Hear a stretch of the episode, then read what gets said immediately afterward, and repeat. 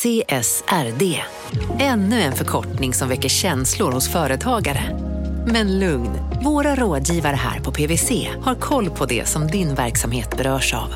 Från hållbarhetslösningar och nya regelverk till affärsutveckling och ansvarsfulla AI-strategier.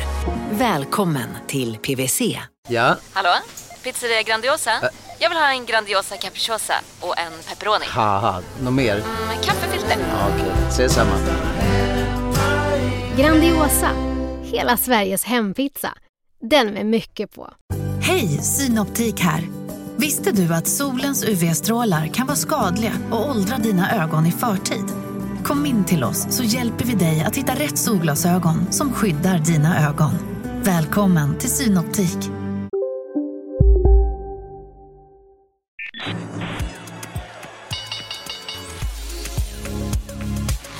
Det här är Affärsvärlden Magasin med Helene Rådstein.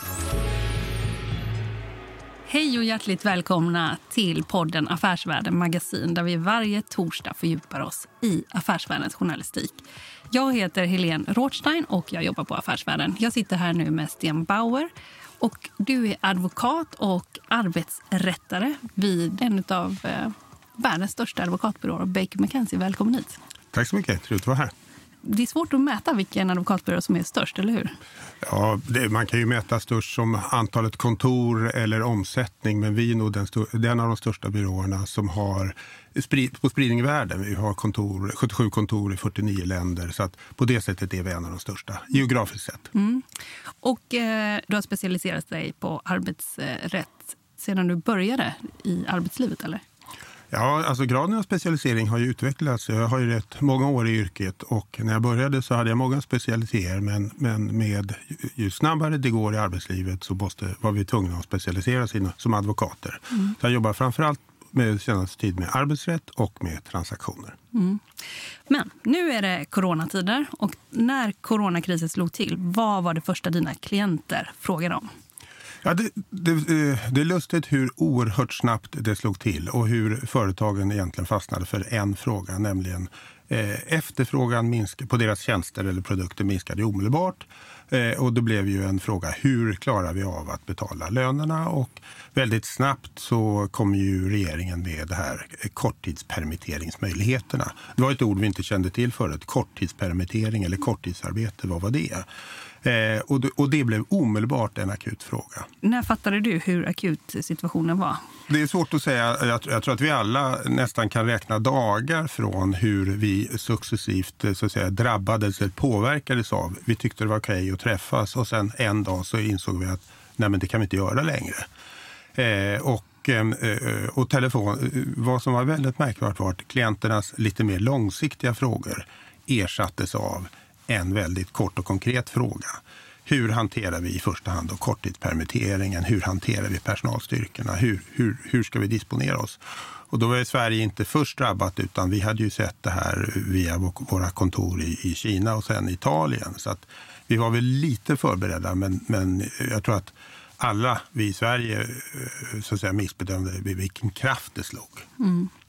Och om man då ser till korttidspermitteringar, det gynnar framför allt de bolag som har kollektivavtal men inte bolag som saknar kollektivavtal. Kan man säga så? Till början med tycker jag man ska konstatera att korttidspermitteringar eller möjligheter där staten går in och betalar till eh, företag för att de istället för att hantera sin... Alltså hela korttidspermitteringen bygger på att man har en, en överkapacitet. Man har mer tillgång på arbetskraften vad marknaden kräver av ens produkter och tjänster. Där går ju staten in och säger vi är beredda att ta en del av den kostnaden. Det, det är ju bra. Problemet för flera företag är att kriteriet för att få korttidspermitteringsstöd det är att man, om man har kollektivavtal så ska man ha avtal med facket om det. Och det har de flesta företag och det funkar bra. Det kan vi prata mer om sen. Problemet är för de företag som inte har kollektivavtal.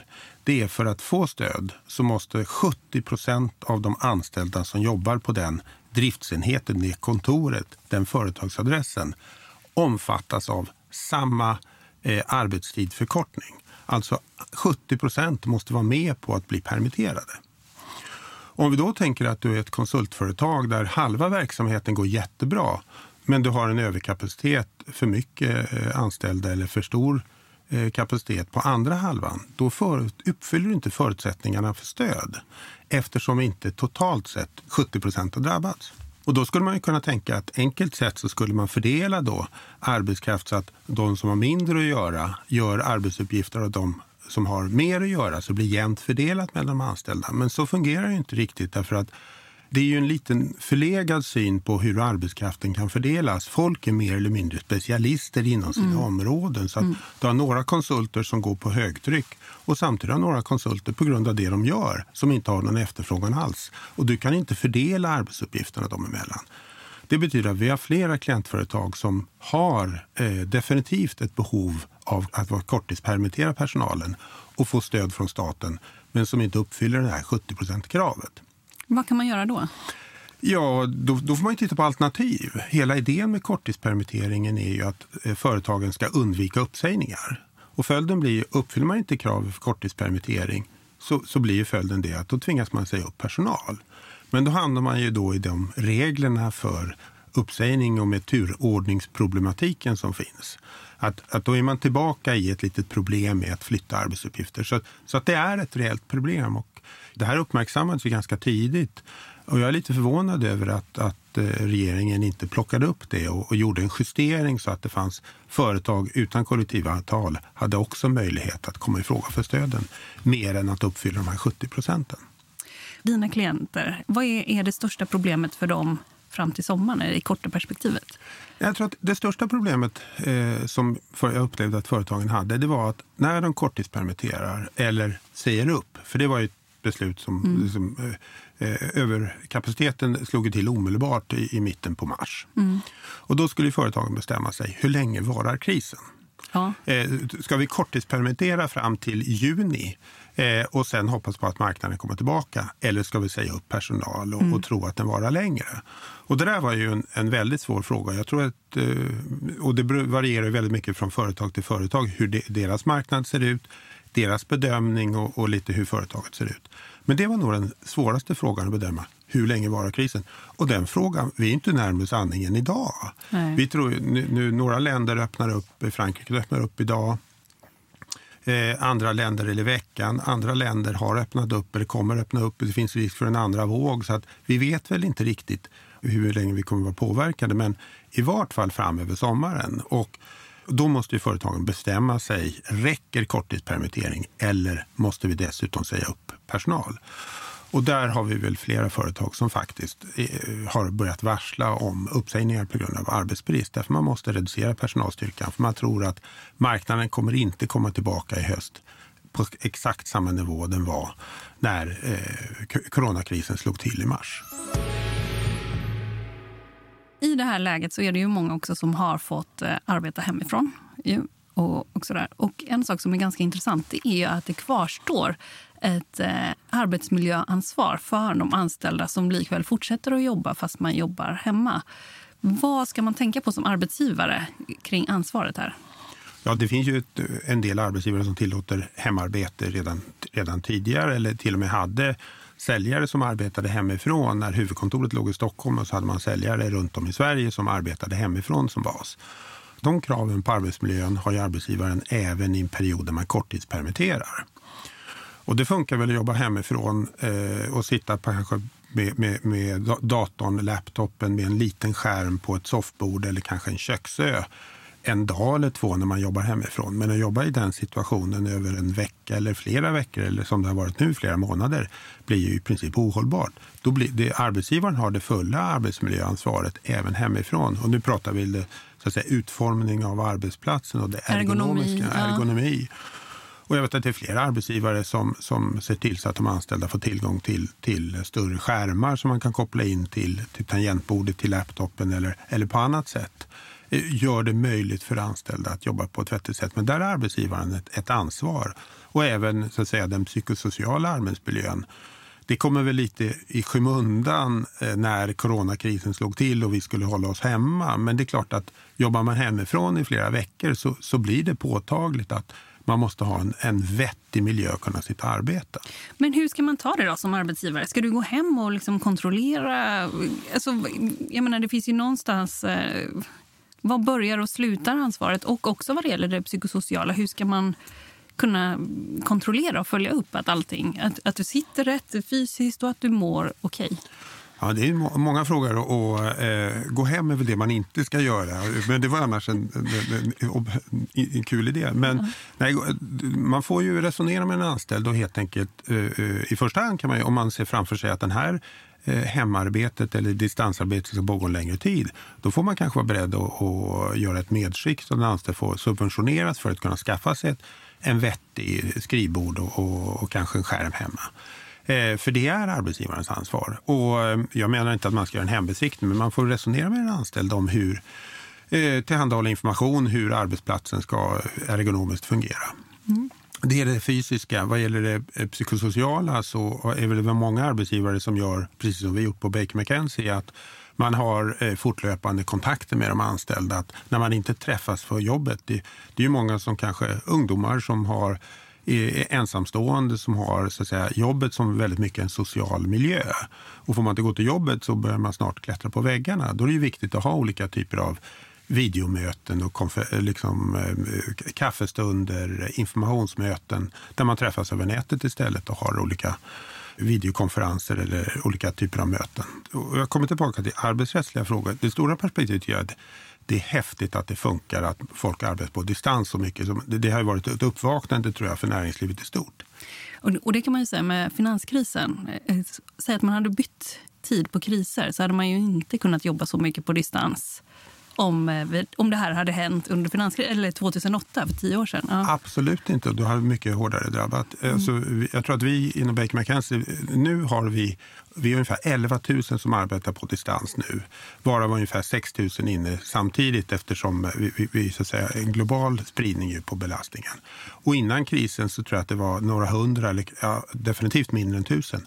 Och det fungerar. Jag, ty jag tycker det är, det, det, är rätt häftigt. Ser man kollegorna som är inlåsta i, i Frankrike eller i Spanien och inte får gå ut.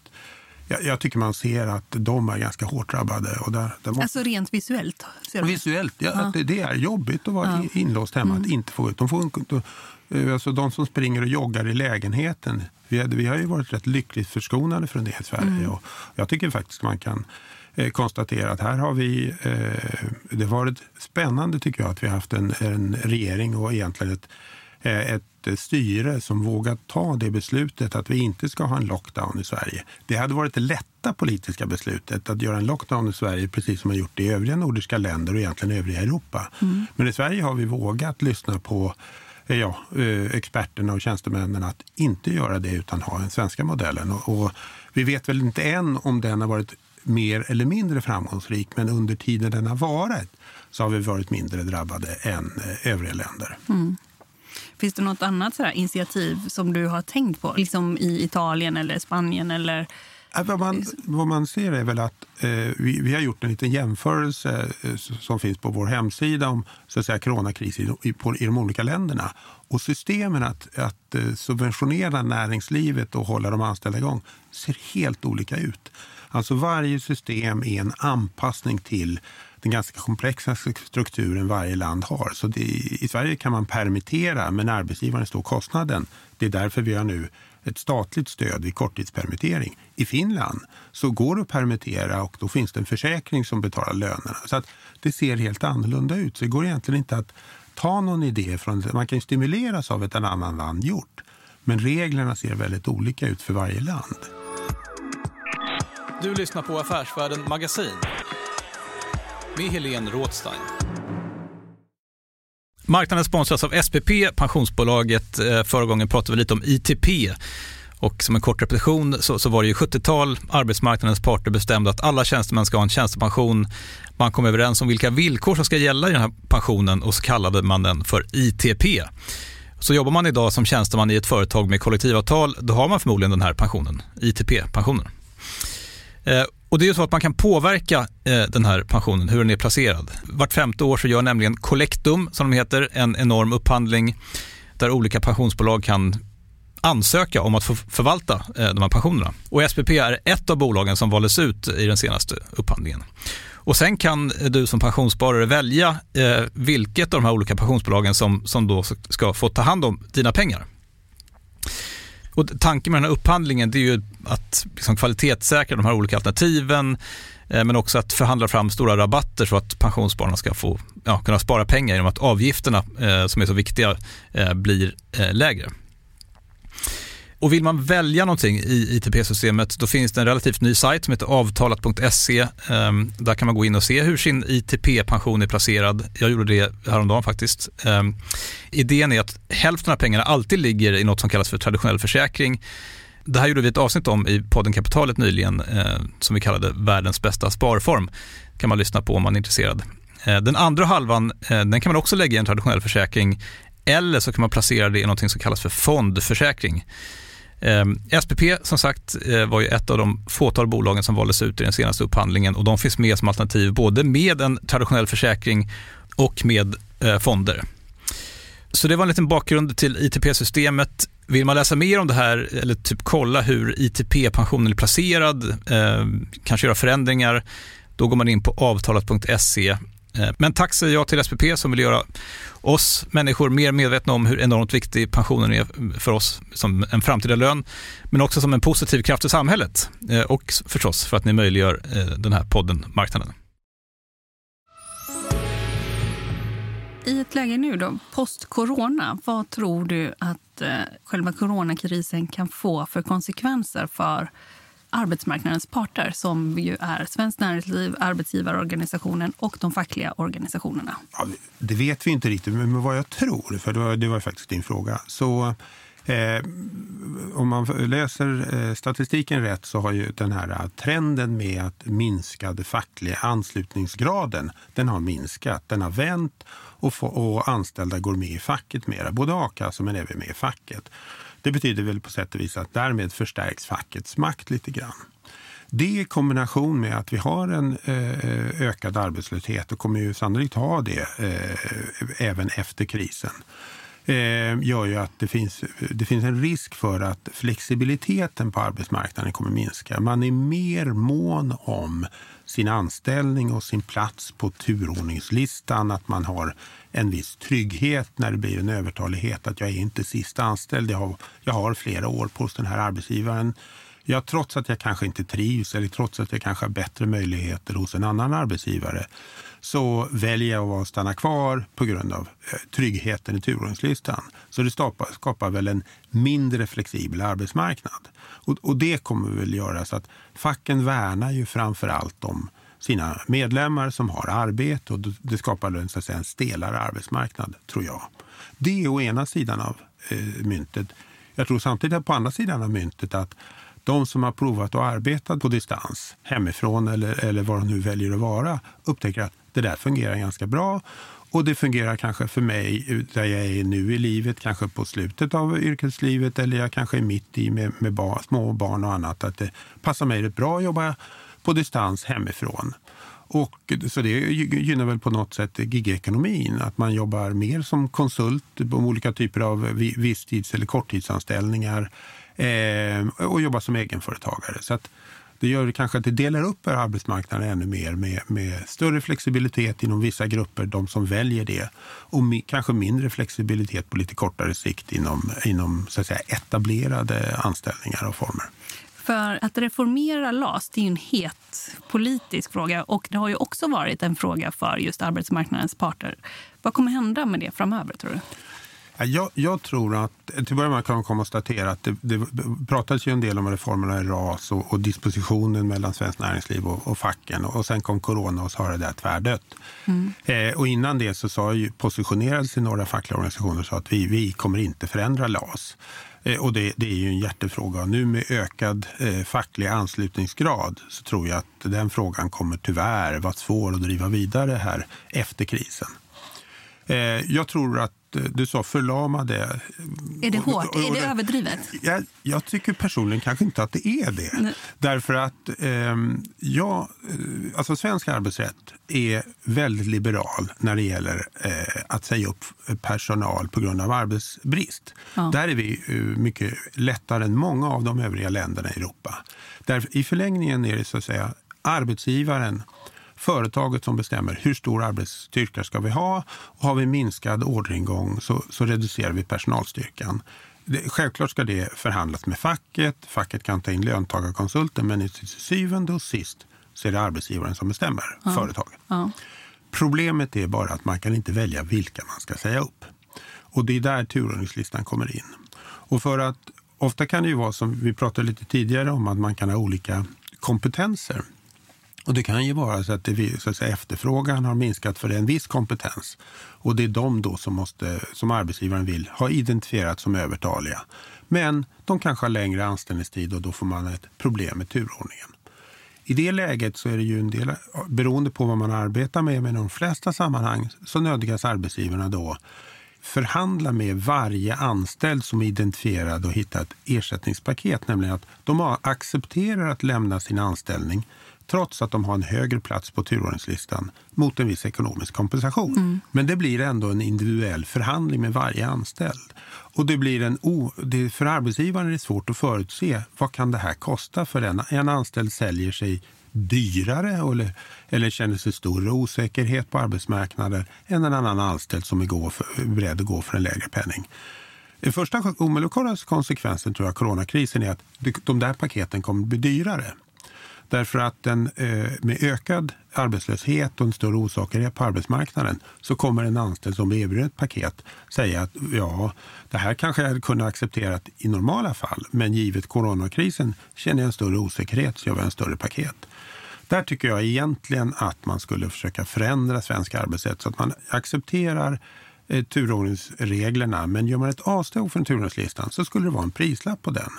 Man kanske dubblar uppsägningstiden eller man har en annan matris för hur mycket man ska få betalt. En turordningsenlig uppsägning, ja då är det, då är det uppsägningstiden som gäller.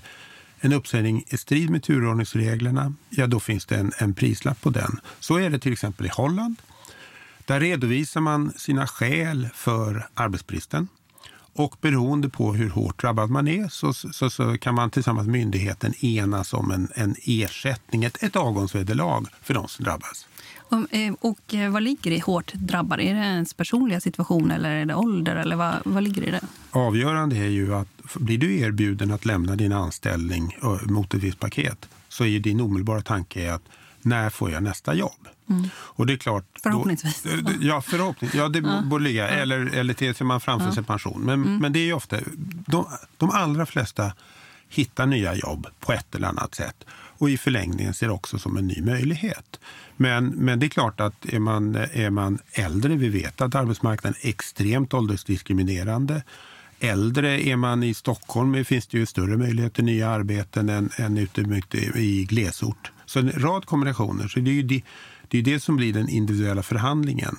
Vilket pris sätter du på din plats på turordningslistan och hur snart tror du att du kan ha ett nytt jobb? Är det om fem månader, nio månader eller kanske om ett år? Mm. Finns det någon annan som driver den här frågan? Att man skulle kunna kasta in lite fler liksom, kompensatoriska variabler? till exempel? Ja, det är väl den här utredning och diskussionen som kommer om att reformera arbetsrätten. Då är ju, det är två stora frågor. Tror jag. Det är ju turordningsproblematiken. Och, och, min lösning med att man dubblerar uppsägningstiden är ju bara ett sätt. Det kan ju vara en matris. Mm. Eh, och den andra stora frågan är ju hur svårt det är, för svårt att säga upp personer på grund av personliga skäl. Alltså där har Sverige, tycker jag, kantrat med hur svårt det är att säga upp personer som inte längre presterar vad, vad, vad arbetsgivaren och företaget kan förvänta och trots stöd och sånt där. Så där är ju två områden det måste förändras. I Sverige känns det ju, om någon blir uppsagd för personliga skäl, det känns det som ett stigma. Absolut. Och, och, i de flesta sammanhang så hör inte det. Att eh, folk, det är ju få som säger att jag blev uppsagd på grund av personliga skäl. Men vi känner ju, andra, vi känner ju alla sådana som har blivit uppsagda på grund av arbetsbrist. Det är ju inte längre någon, något konstigt i Sverige. Mm. Och då döljer man ju personliga skäl i en, en arbetsbristuppgörelse uh, istället. Och det är mycket lättare för en anställd att acceptera det. Fast kanske innerst inne vet man att det har på grund av ens tillkortakommanden på arbetsplatsen som man gör det med det. Och min vision är att ja, jag tror att vi måste prata mer om, om eh, turordningsreglerna. De är förlegade. Eh, det måste göras om och förhoppningsvis kan vi prata mer, mer om det när väl krisen är över. Även om du sa nu att fler ansluter sig till facket i dessa tider och att det kan innebära stärkt makt för de fackliga organisationerna så har vi också en arbetsmarknad där många har permitterats och man lägger varsel och fler kommer att sägas upp. Blir det inte något av arbetsgivarens marknad som vi har framöver? Ja, det, det blir väl att det kommer ut fler folk i, i arbetssökartaget och det betyder att arbetsgivarna då har lättare att rekrytera. Det stämmer. Problemet är väl ofta att de flesta, med, med, några, några undantag på en del företag som så att säga, kanske gynnas av krisen eller har produkter och annat som, som ö, efterfrågan ökar, så är det, de allra flesta arbetsgivare har ju drabbats av krisen på ett eller annat sätt. Och, och tror jag inte kommer ur den här äh, sommaren till hösten med eh, ett behov av att omedelbart rekrytera personal, utan tvärtom tror jag ett omedelbart behov av att försöka ha arbetsuppgifter och en bra sysselsättning för den befintliga personalen så man har ett, ett lönsamt företag, vilket alla gynnas av. Och det kan ju vara så att det, det, det, de flera, många företag tvingas faktiskt det räckte inte med korttidspermittera. Man kanske tvingas reducera personalstyrkan på lite kortare sikt för att få tillbaka en lönsamhet eh, efter krisen. Men vad är det då om, om det blir arbetsgivarens marknad? Man kan tänka sig att folk som har mindre erfarenhet, unga och som står ännu längre från arbetsmarknaden får det såklart tuffare när det blir arbetsgivarens? Ja, det tror jag. Ja. Jag, jag tror framförallt om man tittar på ungdomar som, som inte studerar utan vill omedelbart gå ut i arbetslivet. De får ju ofta jobb i, inom resebranschen, restaurang, eh, krogar och, och, och, den typen av hotell. Där är det ju inte rekrytering som gäller, utan där, mm. gäller, där är det ju ett problem. Så jag tror att ungdomar kommer ha mycket svårare att få första jobbet. Eh, förhoppningsvis kanske de då eh, utnyttjar den möjligheten till att eh, studera, kanske gå in. Vårdyrkena har ju fått en ökad efterfrågan, kanske studerar för att gå in i vårdyrkena som ett exempel. Men, men jag tror att det kommer, just för ungdomar tror jag att det kommer vara lite kärvare med, med jobben eh, efter krisen. Mm. Och från politiskt håll, vad det gäller arbetsrätt, vad skulle du vilja se att man ändrade på här post-corona? Jag tror att man, det är ett krav på att man ska ändra, mjuka upp LAS lite grann. Problemet är att det har blivit en, en en sån het fråga, en, en, politisk fråga. Nästan överdriven försiktighet från eh, fackligt håll att värna om LAS. När jag tror att en totalt objektiv syn så skulle man kunna se fördelar att för även eh, på tjänstemannasidan, men faktiskt även på arbetarsidan, så är specialisering bland anställda har, har blivit så stor att den ene kan inte göra den andres jobb, vilket är grundprincipen med turordningsreglerna. Det för det bygger ju på att har man en för många så säger man upp den sista anställde egentligen oavsett vad han eller hon gör. Och så fungerar inte arbetsmarknaden längre. Och det, och det tycker jag vore hälsosamt om eh, arbetsmarknadens bägge parter kunde inse det. Så man hade man, man lämnade den här eh, låsta positionen att vi inte kan förändra LAS utan faktiskt titta på vad är bäst för Sverige, vad är bäst för arbetsmarknaden och de, och de anställda som finns i Sverige. Du lyssnar på Affärsvärlden Magasin med Helene Rådstein. Eh, marknaden sponsras av Karla. Eh, vi pratar ju en hel del om bilar här på kontoret. Eh, karla har ju skapat, skulle jag säga, det som är standarden för hur man idag köper och säljer bilar på nätet. Kort bakgrund bara. Karla säljer och leasar begagnade elbilar och laddhybrider på karla.se. Alltså en helt digital upplevelse. Och man har gjort det här med ett nästan maniskt fokus på vad en bilköpare faktiskt behöver. Jag gjorde ju en intervju med en av grundarna, Patrik Illerstig, i marknaden här eh, ganska nyligen, eh, daterad 25 mars, om man vill lyssna på den. Eh, men där berättar han hur de kom in i det här lite från vänster för att försöka uppfinna hela den här liksom bilköpupplevelsen från början. Och de har idag, vilket är rätt otroligt, 4,8 i betyg eh, på Trustpilot. Jag, jag har sett många företagssidor på Trustpilot, men det här är nog bland eh, det bästa jag någonsin sett eh, faktiskt. Man kan sälja bilen till Karla också. Eh, då går man in på karla.se, delar lite info om bilen, sen får man en gratis värdering och ett bud. De hämtar bilen helt gratis i hela Sverige och så har man pengarna på kontot i samma stund som de hämtar bilen. Det är grymt. Eh, så ska du köpa en ny bil eller sälja din gamla, eller båda delar för den delen, gå in på karla.se och eh, kolla. Alltså karla.se och Karla stavas med C. Tack så mycket till Karla. Nu har vi fått liksom en rad nya regler, nya lagar att förhålla oss till på väldigt kort tid. Du som är jurist i botten, vad har du tänkt kring det och förutsägbarheten för svenska bolag när det kommer till nya lagar här? Absolut. Och du, du har ju med, låt oss ta ett konkret exempel, korttidspermittering. Mm. Där finns det ett krav att för att du ska få det så ska du bland annat intyga, du som skriver under ansökan korttidspermittering ska intyga att du har vidtagit alla tillräckliga åtgärder för att minska din överkapacitet på annat sätt. Och då är frågan, vad är tillräckliga åtgärder? Mm. Till exempel, du har konsulter inne. Ja, kan du behålla de konsulterna? Ja, om de håller på med verksamhetskritiska eh, frågor. Mm. Ja, då är man ju inne i en gråzon. Vad är det? Är det här verksamhetskritiskt eller inte? Och vi har haft flera klientföretag där företrädaren som skriver under ansökan är, är tveksam för, vågar jag säga det? Är den här konsulten, har jag uppfyllt kravet? Och, och det är väl den risken med när en lagstiftning skyndas igenom att det, det, har inte förberetts, det har inte diskuterats och det finns inte till mycket vad vi kallar på juristspråk förarbeten kring lagen utan man vet inte riktigt. Mm.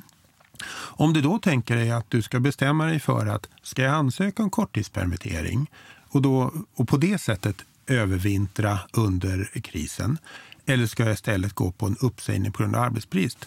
Då ska du fatta det beslutet och risken är ju att du satsar på korttidspermittering men sen kommer Tillväxtverket fram till att nej, du skulle inte behållit den där konsulten och då äventyrar du ditt stöd.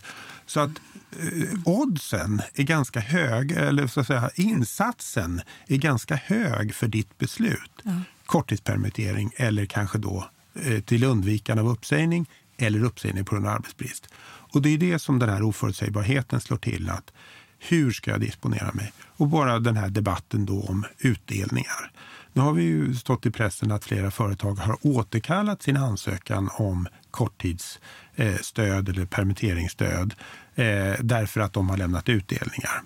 Ja, alternativet, hade de vetat om att utdelningar inte var tillåtet, då kanske hade de bara avstått för utdelningarna och helt enkelt balanserat sina vinstmedel i ny räkning mm. och fått stöd. Och sen nästa år delat ut dubbelt så mycket, eh, lite enkelt uttryckt. Mm. Alltså, det är det som är problemet. Man vet inte riktigt vad som gäller. Mm. Och där har vi en fördel med svensk lagstiftning att den förbereds länge och väl. Och, och du verkar nästan säga att det är för länge. Det kan man nog tycka ibland. Nej, det vet jag inte. men, ja, men, ja, men det kanske jag, ja, ja, det kanske jag tycker. Ja, kan man tycka ibland. Ja. Men fördelen är att vi, man vet vad som gäller och mm. då kan man disponera sig därefter. Mm. Nu har vi ju en kris och då har man inte gjort det. Men då har vi å andra sidan nackdelarna av det. Eh, man kan väl säga också att fördelen med eh, tydlig lagstiftning är ju att det finns möjlighet att göra rätt och sen kan man välja att göra fel. Alltså, man vet om jag gör så här så gör jag rätt. Och nu så är det inte så lätt att göra rätt helt enkelt för att det blir ja, alltså. Fuskare har det väl i vilket system och vilka subventionssystem som helst. Att det finns några som vill utnyttja och missbruka systemet. Mm. Men, men utgångspunkten är väl att de flesta företag mm. vill göra rätt. Mm. Och, och, I vart fall, vi har fått flera företag som har, företagare som har kommit till oss och, och fått hjälp med att tolka och varit väldigt mån om att när de fyller in ansökan och skriver under den, att de är väldigt trygga med det de, med det de skriver upp. De vill, folk vill göra rätt som mm. huvudregel. Mm, mm. Vilka typer av tvister som rör arbetsrätt kan vi vänta oss eh, komma efter det här?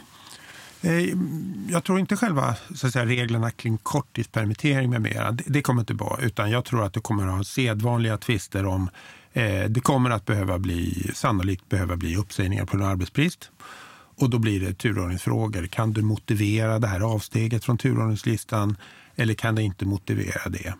Eh, jag tror flera företag eh, tittar på att göra neddragningar där man eh, helt enkelt betalar de anställda, förhandlar en uppgörelse, kanske har en matris man följer så att anställda kommer välja och några kanske inte väljer att acceptera och blir uppsagda och då får du en tvist om var det en, en turordningsenlig uppsägning eller var en uppsägning i strid med turordningsreglerna. Så jag tror att det kommer fler tvister om eh, tur, alltså knutna till arbetsbristuppsägningar. Det tror jag inte är given tvist. Det är på arbetsrättssidan. På företagarsidan generellt sett så kommer det ju ha tvister om, eh, om eh, leveransproblem, alltså det som kallas force majeure.